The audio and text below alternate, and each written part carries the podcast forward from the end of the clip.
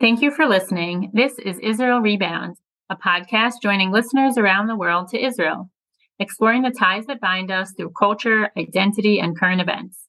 I'm Liz Feldstern, coming to you from Jerusalem, and I'm joined by my co host, Alan Potash in California. Alan, how are you? I'm great, Liz. Uh, good to see you again. It's been a very busy week in Israel. Um, lots of demonstrations, protests, uh, conversations. Um, what have you been seeing? So, yes, we're definitely in the throes of many a demonstration. Uh, people are ac- accessing their uh, rights to to be heard and be seen. You know, impacting traffic here and there, but we're kind of used to it in Israel. So I understand it's seven weeks in a row that on Saturday night there are protests around the country. Uh, anywhere from 100 to 250,000 people across the country coming out to demonstrate about judicial reform. Can you give me kind of an idea of how we've gotten here historically and currently?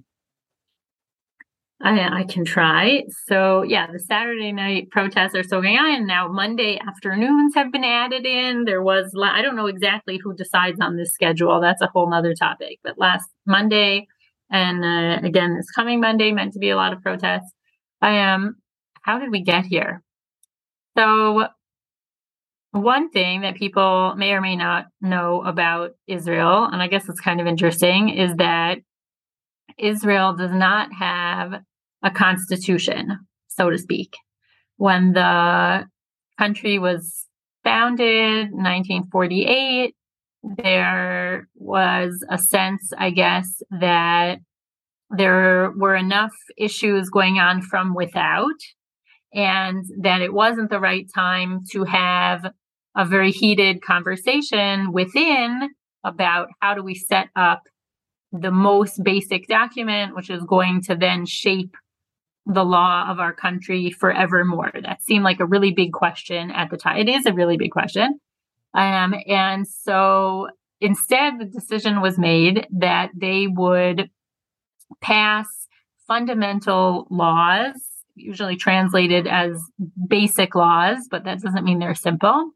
Um, they would pass these fundamental laws as needed and, you know, once issues came up and after a certain amount of these basic laws had were in existence, then it would sort of make sense to everybody. We'd put them together and that, that would be the Constitution.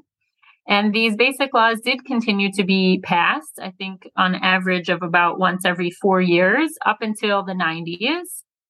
And then the process kind of slowed down.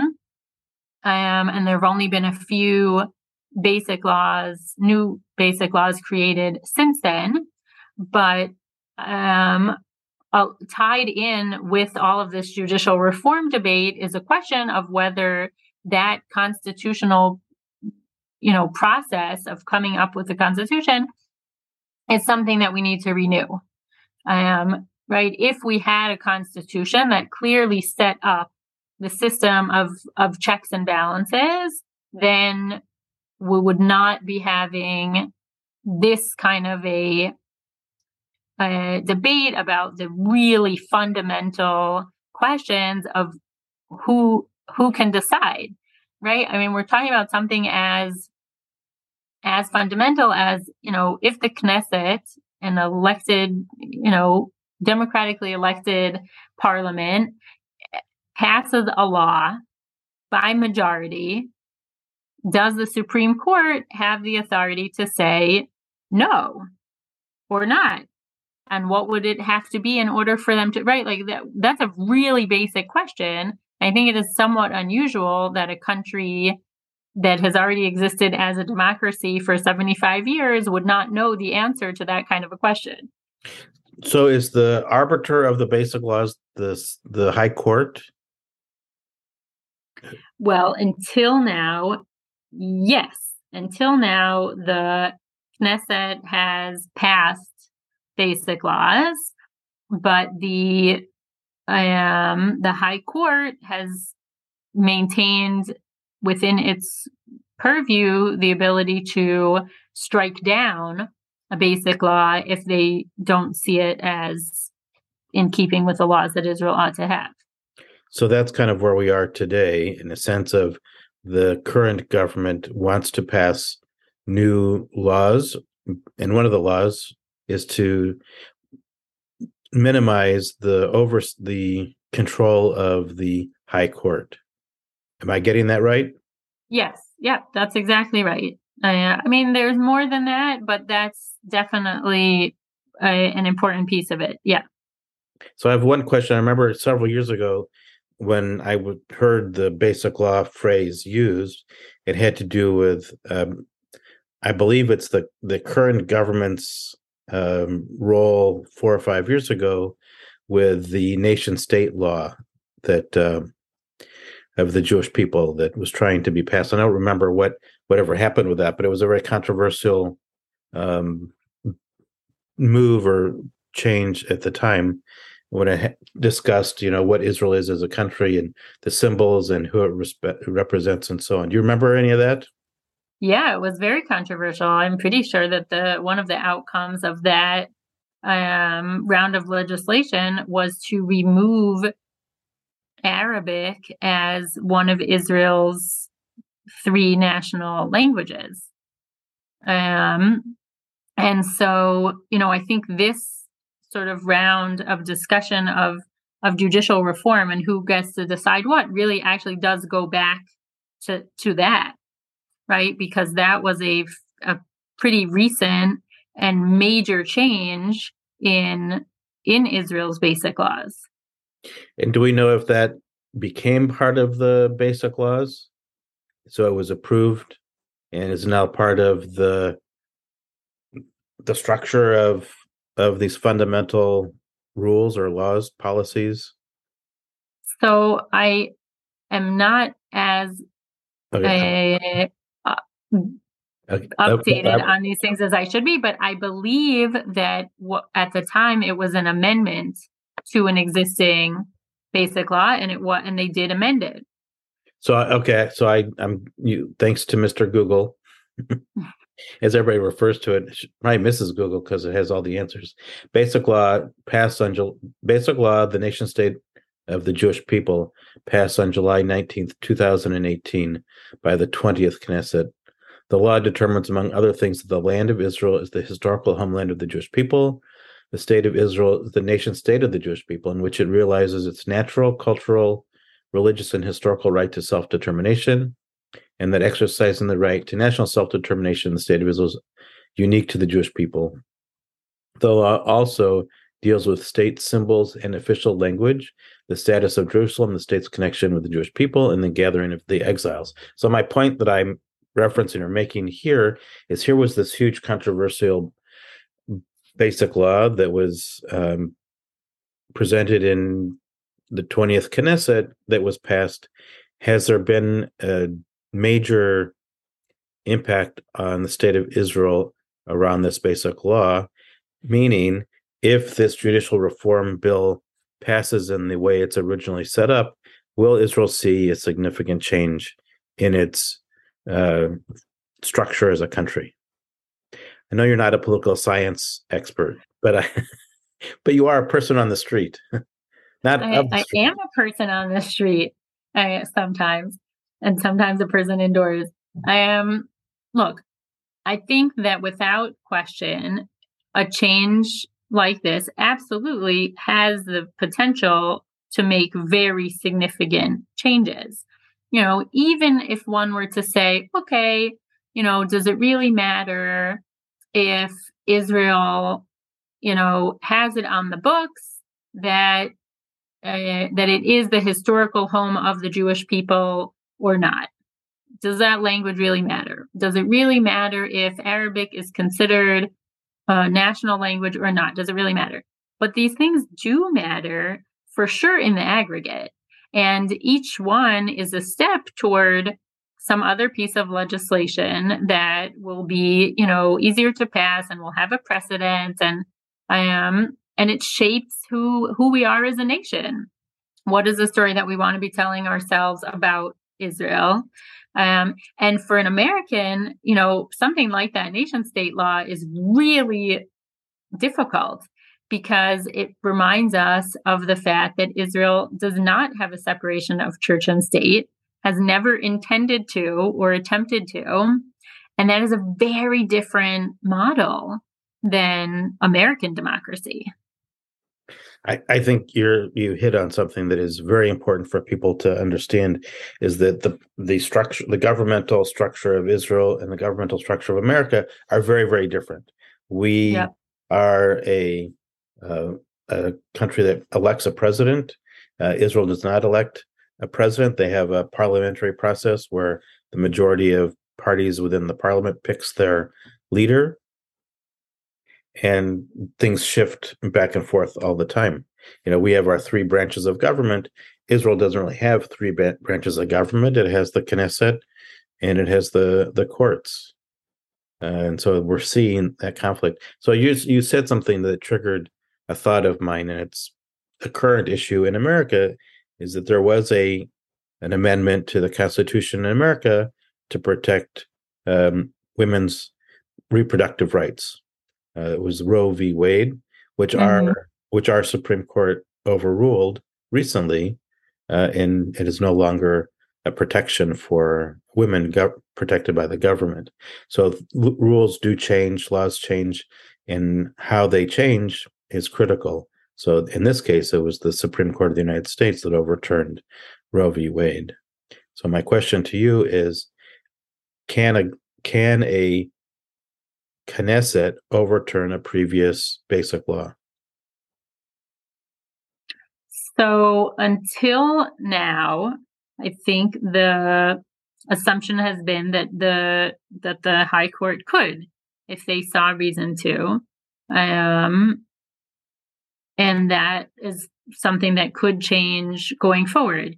You know, uh, both in the United States and in Israel, I think it is true that the court system is seen in a lot of ways as more stable, right, than the um than the what do you have your what do you call the other branch? You have the judicial branch and you have the the legislative branch, I guess it's like the parliament. The executive, executive right. So the legislative would be the the parallel here, right? right? Um right, that changes much more frequently. It goes back and forth. And the courts, I think, are meant to feel more stable. Now, there can be changes, right? The example that you're citing of, of Roe v. Wade being overturned that took 50 years. I Um, so, you know, 50 years is is a is a lot of stability. Um, if it were up to the legislature, right, to, to change laws, I think it's likely to happen much more frequently. Every four years, you'd have, you know, major, major changes. Um, in the United States and in Israel, God help us, where we have elections on average every 18 months. I mean, that's not really what you can't have the basic laws that make up the freedoms that people do or do not enjoy in the country being something that could change every 18 months. That doesn't seem like a healthy plan. Um, well, that, that, that is, leads, yeah. Right. So that leads me to the question that I asked earlier: Can the Knesset overturn a previous basic law? So if this current Knesset, l- led by uh, Prime Minister Netanyahu, creates this new basic law about the judicial reform, can the next government overrule it and change it back to what it was before? Uh, I mean, I guess lots of things are possible. I Um, yeah, the question is, you know, just where will what will become the the norm, right? There can always be another loophole found or another attempt to pass something. Those things will continue to happen. That's what government is supposed to do. That's what it's for. That's how the system works. Um, but I don't think anybody wants to see a system in which the freedoms that people consider are right the basis of this democracy are something that is likely to change every time there's a different government in power. So that's kind of the the benefit of having the structure of basic laws or fundamental laws that kind of hold the the daily values of the country together. I think so. I mean, it's why also you want to have law some laws that are so basic that the way to change them is different than quote unquote like regular laws, right? Yes, maybe that makes sense that the parliament absolutely should have enough authority on its own to make and change lots of kinds of laws. But are there not some laws that, because of their very nature, right, are on a different level? And that the they should not be changeable at the whim of a run of the mill quote unquote government. That they you know that they are more entrenched than that and it would take a lot more to to change them. This has been a great conversation because it really uh, it clarifies, opens up, and uh, and practically explains why it's so challenging for people to understand this. And and I, I want to go back to just the fact that seven weeks of gathering, people are protesting. They're not protesting. Correct me if I'm wrong. They're not protesting the current government of this coalition. Their their focal point is on this one legislative attempt to change judicial reform. Am I am I right on that, or am I being? being you are right, but the two are very much intertwined because there are a lot of legal and judicial issues around some of the leadership serving in this current government. And so changes to how the judicial branch works may directly impact whether they can remain in office um, right whether they can be ministers we talked uh, a bunch of times about um, member of Knesset Aryeh Deri, right, who in the end the was found that he could not be a minister and had to step down, was not happy about it.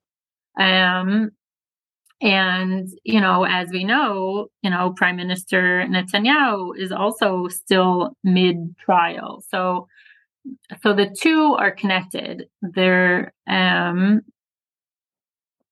yeah, it's so, not only about one or the other. So one, so it, so basically it's a two phase situation. First phase, if you change the oversight of the, of the, of the judges, then that in a sense protects these individuals who are under uh, indictment or being considered uh, not not legally able to represent the government using Aryeh Deri uh, versus Netanyahu, Prime Minister Netanyahu's position. So if if we can change the courts on one hand, that opens up the opportunity to protect the uh, charges against these two other individuals. Yeah, I think there, I, yes, I do think that there is an assumption that these changes will make it easier for okay. the current government to pass whatever laws are most amenable to them being able to serve, being able, not being convicted of crimes that they may be on trial for, et cetera, et cetera. Well, that's uh, that's a that's really good to hear in terms of why are we in this situation? That's kind of how we started this conversation today. How did we get here? And you did a really good job of helping explain that. Uh, we'll have to kind of see. we kind of have to see moving forward. I'm just i am we've talked a lot about how israelis are very comfortable demonstrating and protesting and, and the like are you surprised that seven weeks in a row the number is still substantial? Um, it it is surprising. Um, it is surprising because it's not. It's also it's not a topic that one would normally think, you know, would be let's say sexy enough to to garner that much public interest or for that length of time. Um, I think. I mean, it's sort of something to be proud of that you know people are literally getting out of off their couches and out of their front doors to make their voices heard about a topic that is somewhat you know esoteric like to say you know it's not like i'm protesting the price of a gallon of milk, or I'm protesting, you know, gay rights, I'm protesting, right, something that's tangible. To say I'm out protesting for changes to judicial reform um, is like a little bit more complicated to explain. Um, but I guess people are getting it and people understand why it's important. And that's why we're seeing the numbers that we're seeing for so many weeks. So it's another stay tuned for updates. Uh, and we'll we'll definitely do that next week when we talk again. I understand that the Knesset will be passing or trying to pass some bills this week that will indicate one way or the other whether or not judicial reform will take shape the way this current coalition wants it to. So we'll we'll update everybody next week after this week of um, legislative issues in the Knesset. Also, keeping an eye on future protests or demonstrations. And uh, again, you'll you'll soften us up with a little Hamantaschen uh, next week. Okay, well, as a teaser, I can tell you that I already had my first Hamantaschen of the season, just one, although it was quite large, and it was prune, and it was delicious. that is all I will say about my first Hamantaschen. Well, I think that's that's where we should end today. So thank you, Liz, and thank you everybody for listening to uh, Israel Rebound. It's a podcast that brings exciting contemporary issues about Israel to people around the world. As we know, we've got listeners all over the world, which is exciting. So thank you, Liz. Thanks, Alan.